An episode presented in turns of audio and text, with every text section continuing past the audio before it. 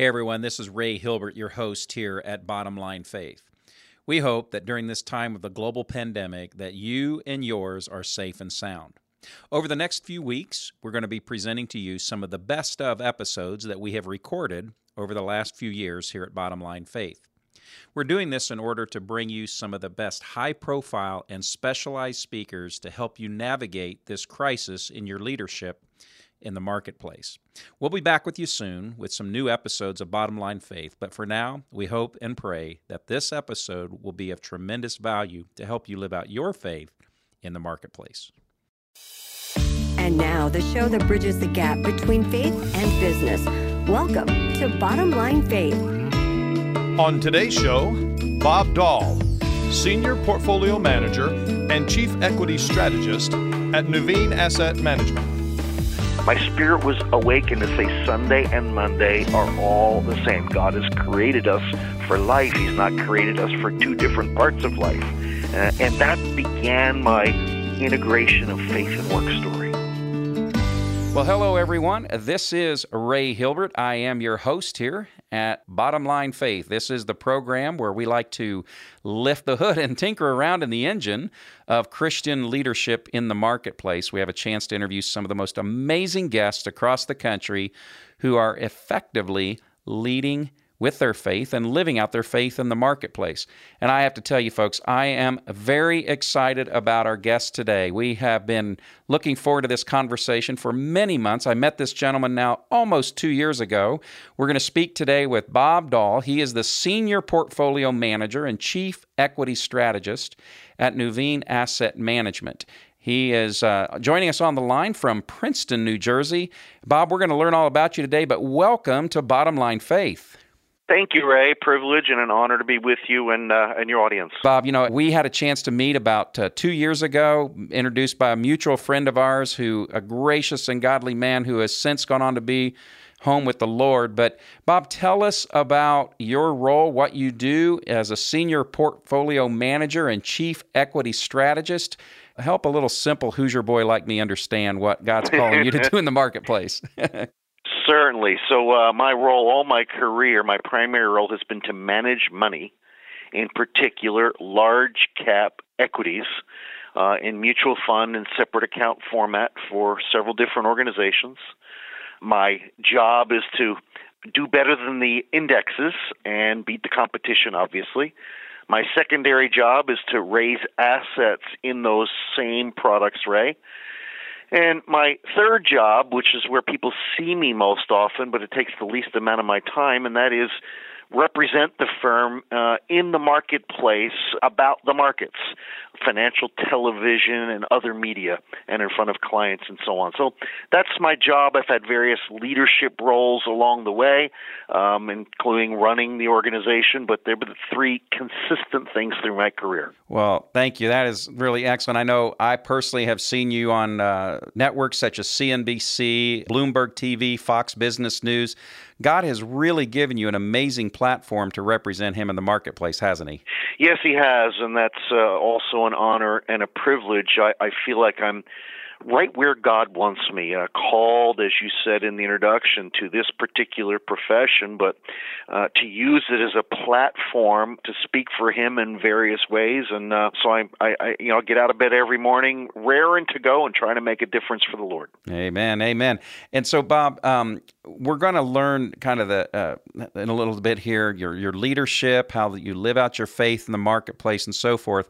But would you take just a, a couple of moments here and give us some framework? framework. Give us some background, uh, a little bit about your early childhood, and then, of course, your education, and maybe a little bit about those early days of your career. Sure. So I uh, I was born and raised in the Philadelphia area uh, to two um, loving parents, uh, uh, Christians. So I was born into and grew up in a Christian home. Of course, we all know that does not make one a Christian, but it certainly increases the probability that you're exposed to the things of God and come to that moment in time where you trust Jesus as a Savior and uh, commit to following Him as Lord. And that that was my upbringing. I grew up in a row home in uh, Philadelphia and. Uh, Uh, I have two younger sisters. Um, I went on to Lehigh University in Bethlehem, Pennsylvania.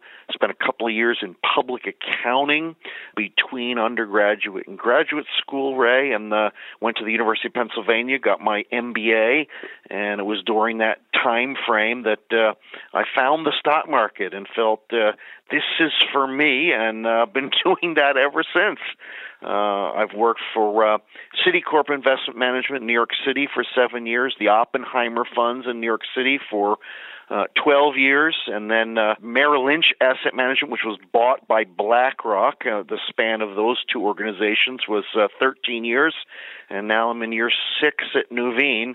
Again, back to the beginning, managing large cap U.S. equities uh, the whole way along. Started out as a research analyst before becoming a portfolio manager, and I think in lots of fields, doing research to really understand the field is um, foundational to have a shot at being successful at the the other parts of those professions. I, I suspect you would agree. Thank you. That that is very helpful. And so, uh, Bob, you talked about growing up in an in a home, an environment with two parents who love the Lord. And uh, obviously, that gave you that foundation. But was there a moment or a time in in your life where it kind of like moved from being your family's tradition, your family's belief system, that it became real and very personal to you, your faith in Jesus Christ? I know there was, but I couldn't tell you when it was because yeah. I was a young child. Uh, I can't remember a day where I, where I wouldn't have called Jesus Christ my, my, my Savior. So it obviously happened at some point way back when, sir. Well, I tell you that you just modeled and demonstrated what I, my prayer is for my kids is that uh, someday they'll say there was never a time I didn't know that I was walking with Christ. So often we we we cling onto those powerful transitional testimonies from addiction or devastation to Christ and we forget how beautiful this testimony is that you're describing. You've never not known Jesus as best you can tell. Is that correct?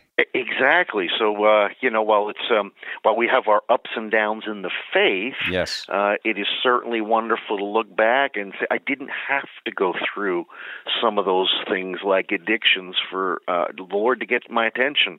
Uh, so I'm grateful and thankful for that. Oh, that's that's that's terrific to hear. So if you don't mind, and I want to kind of then transition back to your story. You you you came out of college and you went, you got your MBA and those things, and you said you fell in love with the stock market and all. What was it about those early days that really helped shape you and you understanding that this was really a, a legitimate and viable pathway for your work and career? Tell us about that. Sure. So, so um, I, I guess I'd say it this way: uh, between undergraduate school and graduate school, having known nothing about the stock market or even that existed, uh, I was dating a girl whose father invested in the stock market. And I was so fascinated, and I asked a lot of questions, and I started doing some reading so that when I went to graduate school, I was prepared to say, This is the direction that I'm heading. And there was confirmation after confirmation. Uh, I, I guess maybe I also say it this way, Ray what fascinates me about uh, being an investor in the in the stock market is you see your score in the newspaper every day, so there's that element of uh, uh, competition. It is multidimensional. There's economics, uh, there's politics, there's mathematics, there's psychology. It's a multidisciplinary uh, field, and of course, there's something new every day. No, no day is the same as before because the world is moving before you, and some stocks are moving up and some stocks are moving down. So there's a constant fascination um, that uh, takes place for those of us who've been, I'll use the words, infected by the stock market. And and so as you as you kind of reflect back over what 35 years roughly in this industry, is that about right? Yes, sir. So yes. At what point did you begin to really, and, and maybe you did from day one, but at what point did you really begin to see that connection between this career and work and things that you were passionate about uh, in finance and, and the markets that you're describing and your faith. Where, where did that intersection first become a reality for you? Yeah, that developed over time and it, it was slow.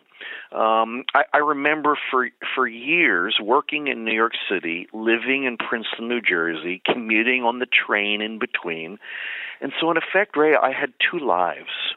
not that I lived differently, but two spheres of people and activities. One was home, uh, wife, family, church, community activities, friends, and the other was 50 miles away in New York City was work and all that's associated with that. And the two had little to do with one another, although I was the same person. I remember asking questions of myself on those sorts of things where it really came uh, to the fore, and I recognized that it is one life we live, not two. Was I took a job uh, that happened to be located in Princeton, New Jersey, working for Merrill Lynch. And that was uh, m- multiple years into my career. And the first job I had once I became CEO of that organization was to cut $700 million of expenses. Uh, that was a tall order. Um, uh, the first couple hundred were were easy because we were a little fat, dumb, and happy, if you will. Hmm. The next 300 we worked hard at it. The last 200 felt like we were cutting the the bone and the, and the muscle out of the place. But nevertheless, I was working and living in the same place. And I'll never forget, of course, when you're cutting costs in the investment management business, you're laying off people. And I'll never forget uh, a Saturday um, softball game that my son was playing in, and the opposing pitcher was the son of a guy I had fired. And uh, you know, a lot of lessons came from that, if mm. you can imagine. And that is a, the time when my my spirit was awakened to say Sunday and Monday are all the same. God has created us for life. He's not created us for two different parts of life. Uh, and that began my integration of faith and work story. So as you were watching this ball game and the son of a gentleman you had had to terminate was on the other team, what thoughts were you going through? What emotions and, and how did that specifically awaken the spiritual side of your work? At that point it didn't awaken the spiritual side necessarily. What it awakened was my recognition that life is integrated. Mm. And it was over the ensuing years that I realized and did some study on this sort of thing that everything we do is an act of worship to God. Much of my upbringing and my early adult years, you know, I worshiped on Sunday and I worked hard um, the rest of the week. I came to learn and somewhat more fully understand today that everything I do is an act of worship of God. God made us to work because He's a worker and He made us in His image, and as a result, we're to be workers. And then further, God was last I checked, as I look out the window at the beauty of his creation, he's an excellent worker. And we're to be excellent workers too, because we're made in his image. And all those lessons slowly but surely came to the fore. And uh, now I view life as totally integrated. Boy, that is very, very well put. And so I maybe want to just dabble a little bit in, in maybe some like church controversial worldview here, and, and, I'll explain what I mean by that. So, we hear about uh, very clearly in the in the Bible it says no one can serve two masters. You know, man and and the Lord, or mammon and, and the Lord, and those sorts of things. So, for you, as a, a, man who is clearly successful, even by the world standards, in the financial markets, financial leadership, how have you come to clarity uh, of keeping the main thing the main thing? In other words, that you're serving God and not the financial markets and not the things of this world? Because I'm sure there are some along the way that would say, you know, you can't do that. Yes. So, so needless to say, in the business I'm in, there's a lot of money floating around. Right. And right. Uh, a lot of us, uh, well, maybe not a lot of us, at least me, I earned. Uh, uh, sorry, I was paid more money than I earned. uh, it's a lucrative business, and yeah, the temptation yeah. around money et cetera, et cetera, is always there. And of course, I saw all kinds of good and not so good examples. Um, as I look back over the years, um, I was busy working and climbing the corporate ladder, and my wife was busy bringing up our kids, and we didn't have a consumption problem we could have given our income. We had a savings problem. we woke up one day, uh, there was a corporate event, and my wife said, I wonder how much we're worth in dollars and cents terms. And when she told me, I couldn't believe it. Wow. And that woke us up to say, oh my goodness, we're not being good stewards. We may not have, uh, you know, the home that we could have with our income or uh, the lifestyle, but uh, we're we're putting that money in barns, and we quickly learned, uh, having been givers, to be generous givers, and that helped us recognize that uh, part of why God's put me in this profession is to not only speak for him, but also to give for him. And that's been a wonderful lesson and a, and a mammoth blessing. Well, I love that. And so it sounds like that God really moved you along in that journey. So, what, what would you say to someone who's listening right now? And I loved how you said that. And I may not be able to repeat it word for word, but the way I heard it was you didn't necessarily have a consumption problem. You just really hadn't yet understood the opportunity for generosity that you had been given. And then God awakened that part in your heart. So, what would you say? First of all, did I reflect that accurately, Bob? Roughly? Yes, yes, yes, you okay. did. Okay, so let's just assume then that somebody's listening to the conversation that you and I are having right now. You know, they're driving down the road, they've got their mobile device on or what have you. And maybe they're thinking or come to the conclusion, you know, I'm not really materialistic. You know, I could afford to live in a bigger house. I could afford to have a nicer car or take more extravagant vacations. What encouragement would you give them in terms of searching their heart and what questions would you ask them to ask themselves and of the Lord to give them insight on this generosity thing? The first thing that pops into mind is a lesson that I learned uh, when I was uh, young. I had a daily newspaper route, and my parents taught me uh, to give of the earnings from that paper route 10% to the church parenthetically save 80% for college and there's where the savings uh, came came into it and, and uh-huh. spend 10% on yourself and that's exactly what I did. I wouldn't say there was a lot of joy in that giving, but it was just a check the box exercise. It became a habit. And uh, habits can be good habits or bad habits. That was a good habit and the joy came later. So that's a long-winded way of saying we were tithers all the way along. But some people are called to double tithe. Some mm. called to give 50% away. Some are called in really, really big years of earning to be reverse tithers. And we've had all those experiences. And um, I guess I would say to your direct question, recognize, as I did later than I would have liked to, that it's none of it's mine in the first place. It's all God's. Everything we have is God's not just the money that he enables us to earn, but the bodies that we use, including the brains that we use to earn the money that we have. I remember one guy said, Bob, Bob but I worked hard. I worked hard for this money. Yeah, but who gave you the brains to work hard, et cetera, et cetera?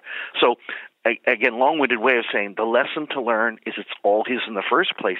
So I've learned the question is not how much should I give. The question is how much should I keep because wow. it's all God's. Oh, that is really good. Bob, you're walking us through this journey that God has had you on. Uh, we talked about your educational background, your, your walk with Christ, and then this awakening of really that integration of faith and work, and then eventually the awakening of this whole spirit of generosity. And so, as you think about like on a day to day basis and the, the marketplace mission field that God God has called you to in the financial markets, what are some best practices today, now this stage in your journey, that uh, would demonstrate or model you living out your faith in the marketplace? What, what's that look like? You know, so I, I put it in uh, three categories off the top of my head. Uh, one, just having a godly attitude, trying to be like Christ in the way I interact with people and the way I go about my business, to exhibit the, the fruit of the Spirit, maybe is a good way to put it. Of course, I don't get it perfectly right, but uh, people notice those things, as you well know, and sometimes ask. Uh, the second thing that came to mind was a practice I started – bunch of years ago uh, when you know I'd been praying, Lord, give me the chance to share my faith with fill in the blank, Johnny, and those opportunities just didn't happen, and I realized I was trying to find an event rather than just making it part of life. So two things I consciously did. One, when someone says on Monday morning, "How was your weekend? What did you do?" which is a common thing in the workplace. Mm-hmm. Yep, yep. I had just I'd usually answer the question with the things that I did different from usual. I decided I was going to say I did this, this, this, and I went to church. I remember one time someone asked me that question two Mondays in a row. And when I said, and I went to church the second time, he said, But you went to church last week. Do you go to church every week? Is that allowed? and that created an opportunity for a wonderful conversation. yeah. The other thing I did, particularly when I was uh, CEO of the asset management business I mentioned before, is deliberately said to somebody if they came into my office with problems, which they routinely did, as they left, I said, I will pray for you. Occasionally, I got the head that flipped around, kind of looked at me. if they came a second time, Ray, I would say, Can I pray for you now? You know, no one ever said no. Hmm. So back to praying for an opportunity to share my faith with Johnny. Here's now Johnny sitting in my office with a problem. I'm about to pray for him and talk to the Lord I want to introduce him to. What a wonderful thing. And those were just relationships that you didn't have to go to the other side of the earth to find, or even the other side of your city. Those were right there in your office, and that was the mission field that you very clearly have discovered God's placed you in. Is that is that right? Exactly right. So it's the attitudes, it's the saying it in the ways that I did, simple ways. And the third thing that came to mind was because of the platform I have, I have, as I say to my kids, 15 minutes of fame. Mine happens to be in the in the financial world, in financial Okay. television. So business folk who watch that, they know who I am. So when it's time to go speak at a conference somewhere about something to do with uh, faith, those people might come. Oh, Bob Doll's coming to speak, and there's my chance to tell them directly about Jesus. And folks, I've had a chance to to hear Bob on a, two occasions, and there's no doubt there's an anointing on you, Bob. God has called you into this, and you have the same level of enthusiasm and just Christ likeness in those settings as as we're experiencing here today. So I, I think that's cool. So thank you for that obedience. That's neat stuff. Thanks for the kind words and praise God. That's right. Praise God. And so let's talk a little bit maybe about a couple of the tougher times in your career. As you kind of looked back over the last three and a half decades uh, of your business career, Bob, what would you say is among the hardest decisions? You talked a while ago about having to cut large numbers of people and expenses, but I don't know if that was the hardest or not, but what's the hardest decision you faced in your business career? And uh, how did your faith play a role in that decision? Certainly. So, so that was obviously a difficult time, but you know we got through pretty much analytically and over time. And um, while it was never fun releasing someone, we knew it was the honorable thing to do. I guess an event that pops into my head is uh, during one of the financial crises.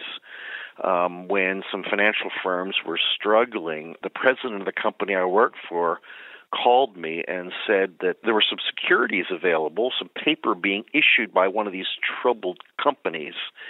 And they're our friends and they've treated us well. How much of that paper are you going to take and put in your portfolios? Well, it wasn't a good investment from my point of view, and so I could easily reject it on that stamp, and I did. And then days later, he called back a second time and he enumerated the other people at the firm who were buying that paper. How much was I going to take? And my faith said, Bob, you just can't do this, even though you're being your arms being twisted to do it.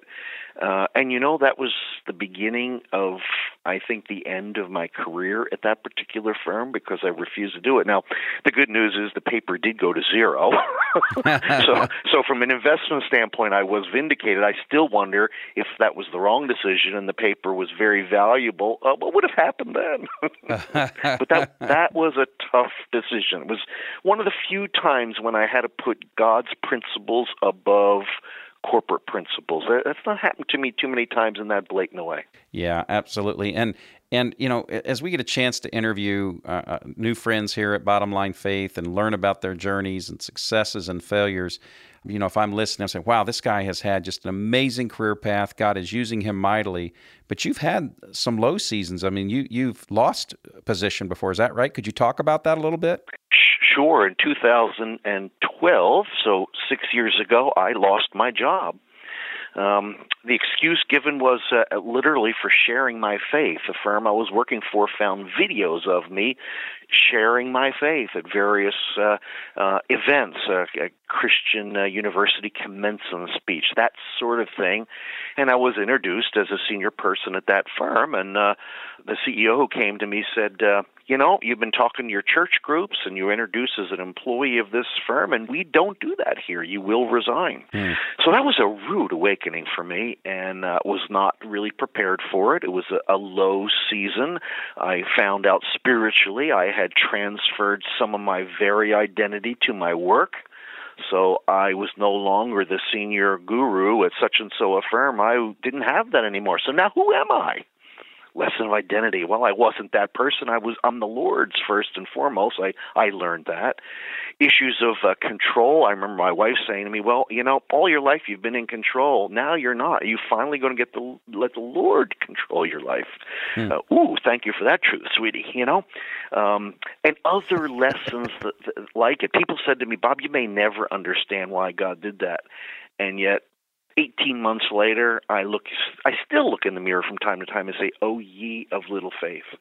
Uh, I've made a list of a dozen things that have happened that wouldn't have happened had I done that before. Ability to study the subjects of calling and difficulty and failure and be able to share that with others and go through the experience and, and help them through when, when that hits all of us. The issues of identity, as I mentioned before. Having the ministry I now have to share Christ in lots of different ways that maybe I had before, but was frowned upon in the place that I work, and on and on and on. So I am so grateful for that disruption in life. Uh, seemed like a low time, but uh, God had good purposes in mind, and I rejoice. And if you had to point back to one thing that God revealed about Himself in that season for you six years ago, and one thing you learned about yourself, what would those be? You know that God is uh, in control and God is uh, sympathetic and empathetic. Of course, I knew that intellectually, and that transferred to me. I, I was the kind of guy who I did it on my own. I didn't anybody. If somebody said, "How can I pray for you, Bob?" I would give them some inane thing to pray for. I learned at the bottom of uh, the valley in that time. I needed brothers and sisters, and uh, that transformed my ability to be sympathetic to others that were going through difficult periods. Yeah, and it would seem to me that there's perhaps even an element or an experience to some degree of shame or embarrassment uh, to lose such a high profile position. I would think that would be the case. Yeah, there was some of that. I, I think it came out, at least the way it hurt, uh, in that identity thing that I mentioned earlier. Yeah, yeah. You know, I, I can remember a few years before that saying to my wife, you know, I work on Wall Street, and virtually everybody that works on Wall Street gets fired at least once. You know, I don't know how many more years I have left in this career, but uh, boy, haven't I been fortunate. I ate those words. Maybe the Lord was giving you a prophetic voice at that time, right? Probably right. Bob, as you look back over the course of your career, your life, what do you think was the best advice you were ever given? And how does that impact you today?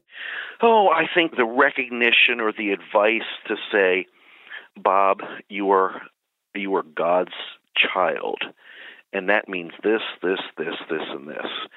I come back to some of the things I said earlier. Oh, I knew I was God's child. Of course I did. But I was God's child and worshiped Him on Sundays, and I was doing my thing, yes, to please Him and to live in His ways, but they were two separate worlds. Integrating that was a huge lesson for me. And you know what? It leads to a whole lot more joy. Uh, it's very powerful, and, and I think that's a great lesson that all of us can be reminded of is that, that we are created that stamp of Christ in our hearts, and when we become His child, but we don't leave it at the door at the office. We bring that to the marketplace, and we have an integrated life. You probably said that four or five times during our conversation, and so if you could go back and like that first year right out of school, and you're in the early pathway of your career, what advice do you wish someone would have given you? that maybe they you didn't get? Somebody help make all these things happen more quickly. That the understanding that it is an integrated life, and I'm not uh, trying to be successful at work so that I can be successful uh, in my faith or for God, but that I'm one and and to be faithful, living out his word in all that I do. Uh, that's an important lesson. The the issue of money uh, if I had really understood, I probably knew intellectually that it's all His in the first place. I wouldn't have had to wait so long to have the joy of giving. Um, mm-hmm. They're among the principles I think would make a difference. Good lessons, good lessons, and and it's not too late to have those passed along to those who are listening here. Amen. Right? Well, well, Bob, thank you for just the extension of your time today. You've been such a blessing and such an encouragement, not only me, but to our listeners. So thank you for being here at Bottom Line Faith. My privilege. My last question then is based out of Proverbs 4 23, where Solomon writes these words. He says, Above all else, guard your heart, for it determines the course of your life. And so, Bob, what I'd like to do is, as we wrap up our conversation today, I'd like you to fill in the blank for us. I'd like you to share your above all else advice with our audience. So, what would be that one piece of encouragement, that one piece of advice that you would want to pass along for all of eternity?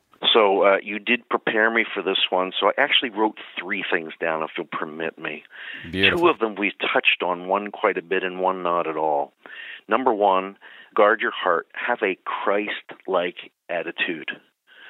We are to model Christ. We're to reflect Him. We're, we're to be in His image.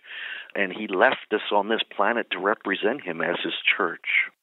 Two, this is the one we've mentioned, have an own nothing perspective. And that's whether you're in the world's eyes rich or poor. None of it is ours. It's all given to us by God. And if we really understand that, our attitude toward people and things will be somewhat different, at least mine was. And the third, we didn't touch at all this is not my home.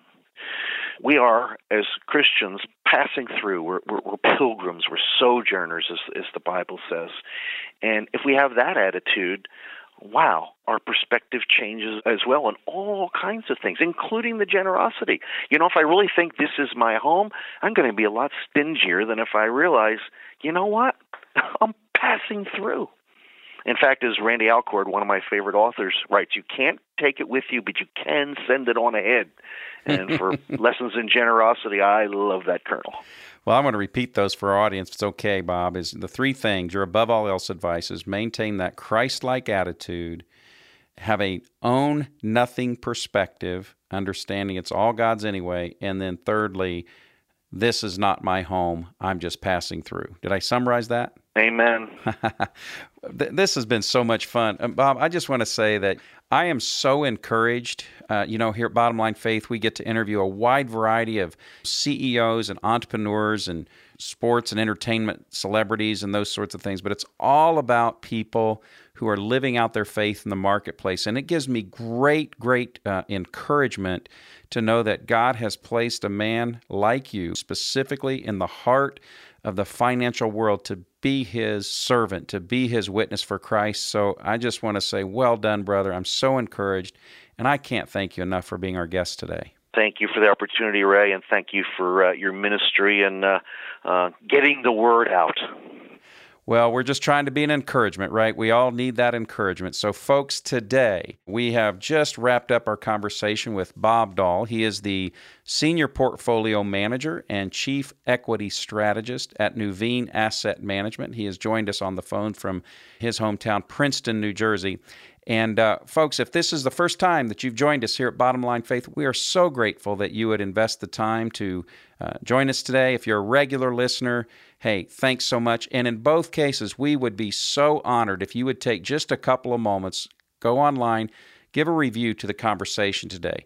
Your reviews, your comments are what help make the program successful. It's what gives us greater exposure, online presence, uh, market awareness, and so forth. And as our guest Bob Doll just said, it is really critical that we encourage our fellow brothers and sisters in Christ in the marketplace to live out their faith on a daily basis. Whether you're in the financial services and, and, markets like our guest today, whether you're a CEO, whether you're a manager in a bank, wherever you are, God has positioned you there to be his witness in the marketplace. So thank you. Thank you from the bottom of our hearts here at Bottom Line Faith.